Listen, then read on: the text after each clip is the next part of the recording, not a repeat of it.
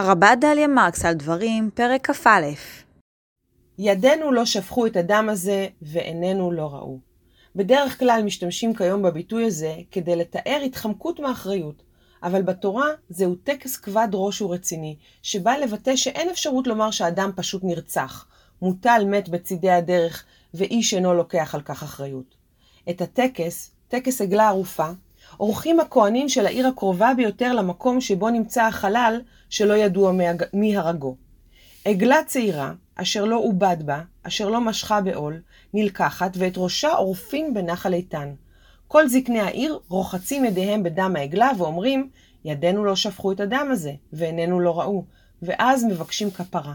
כפרה על אדם שנרצח. בעיניי זוהי הצהרת כוח. אנחנו מאמינים, אומרים הזקנים, אנחנו מאמינים שאנחנו מנהלים חברת צדק, חברה מטיבה. דבר כזה לא היה יכול לקרות אצלנו, ואם קרה, אנחנו מגיבים באופן, בזעזוע ובאופן ציבורי. בפרק התשיעי והאחרון של מסכת סוטה, עוסקים בדינים שונים הקשורים בעניין עגלה ערופה. כשקוראים את תחילת הפרק ניתן לחשוב שטקס כזה עדיין מתקיים, אבל בסיום הדיון נאמר, משרבו הרצחנין, בטלה עגלה ערופה. התהליך הזה, התהליך רב העוצמה, המחייב והקשה, מתאפשר רק כאשר יש מקרים בודדים מאוד של חלל שנרצח ואין יודע מי רצחו. אבל משרבו הרצחנים, כאשר מעשי רצח, מעשי פשע הם כל כך תדירים, אין מקום לעגלה ערופה, אין מקום לתהליך הזה. כי התהליך הזה הוא תובעני ומורכב כל כך. וגם אולי כי כבר זקני העיר, זקני כל עיר, אינם יכולים לומר עוד, ידינו לא שפכו את הדם הזה.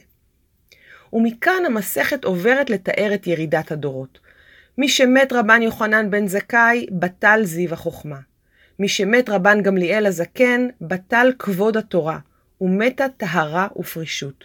מי שמת רבי ישמעאל בן פיאבי, בטל זיו הכהונה. מי שמת רבי, רבי יהודה הנשיא, בטלה ענווה ויראות חטא. אותם דברים שבטלו עם מותם של החכמים הגדולים האלה, והמבנה הוא קבוע משמת פלוני, בטל דבר זה או אחר, המוזכרים במשנה בצורתה המקורית, קשורים בטבורם לעיסוק בסוטה, בענייני הסוטה, פרישות, טהרה, ענווה, יראת חטא, כמו גם זיו הכהונה, ואולי יש כאן רימוז לתפקיד של הכהן הגדול בדין סוטה. העניינים האלה גם קשורים בעקיפין לעניין עגלה ערופה.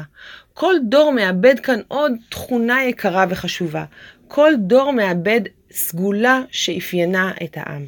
כך מסתיימת מסכת סוטה בתלמוד, במשנה, בכתב יד פרמה, וזה כנראה גם היה סיום המסכת המקורי של המשנה. היא מסתיימת במותו של רבי, של רבי יהודה הנשיא, חותם המשנה.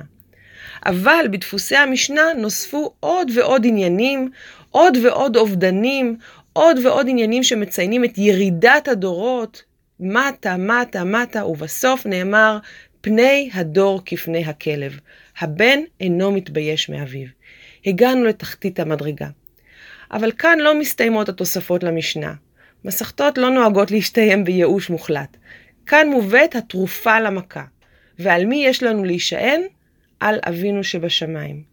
לכאורה היינו צריכים לסיים כאן, אבל המסכת מוסיפה עוד מימרה, מימרה של רבי פנחס בן יאיר. וכך נאמר, רבי פנחס בן יאיר אומר, זריזות מביאה לידי נקיות, ונקיות מביאה לידי טהרה, וטהרה מביאה לידי פרישות, ופרישות מביאה לידי קדושה, וקדושה מביאה לידי ענווה, וענווה מביאה לידי יראת חטא, ויראת חטא מביאה לידי חסידות, וחסידות מביאה לידי רוח הקודש, ורוח הקודש מביאה לידי תחיית המתים. ותחיית המתים באה על ידי אליהו זכור לטוב, אמן. כך מסתיימת המשנה. ירדנו אם כן לתחתית שבתחתית, עם האובדן ההדרגתי והרציף של כל הזכויות וכל הסגולות של עם ישראל, וכאן אנחנו מקבלים מערכת חדשה שבאה להעלות אותנו באופן הדרגתי, להוציא אותנו שלב אחרי שלב למצב רצוי, למצב גאולי. במידה מסוימת זה מה שטקס עגלה ערופה מבקש לעשות. להוציא אותנו ממצב של הרג חסר פשר, פשר ומבוכה גדולה, להכרה במוסר ובצדק.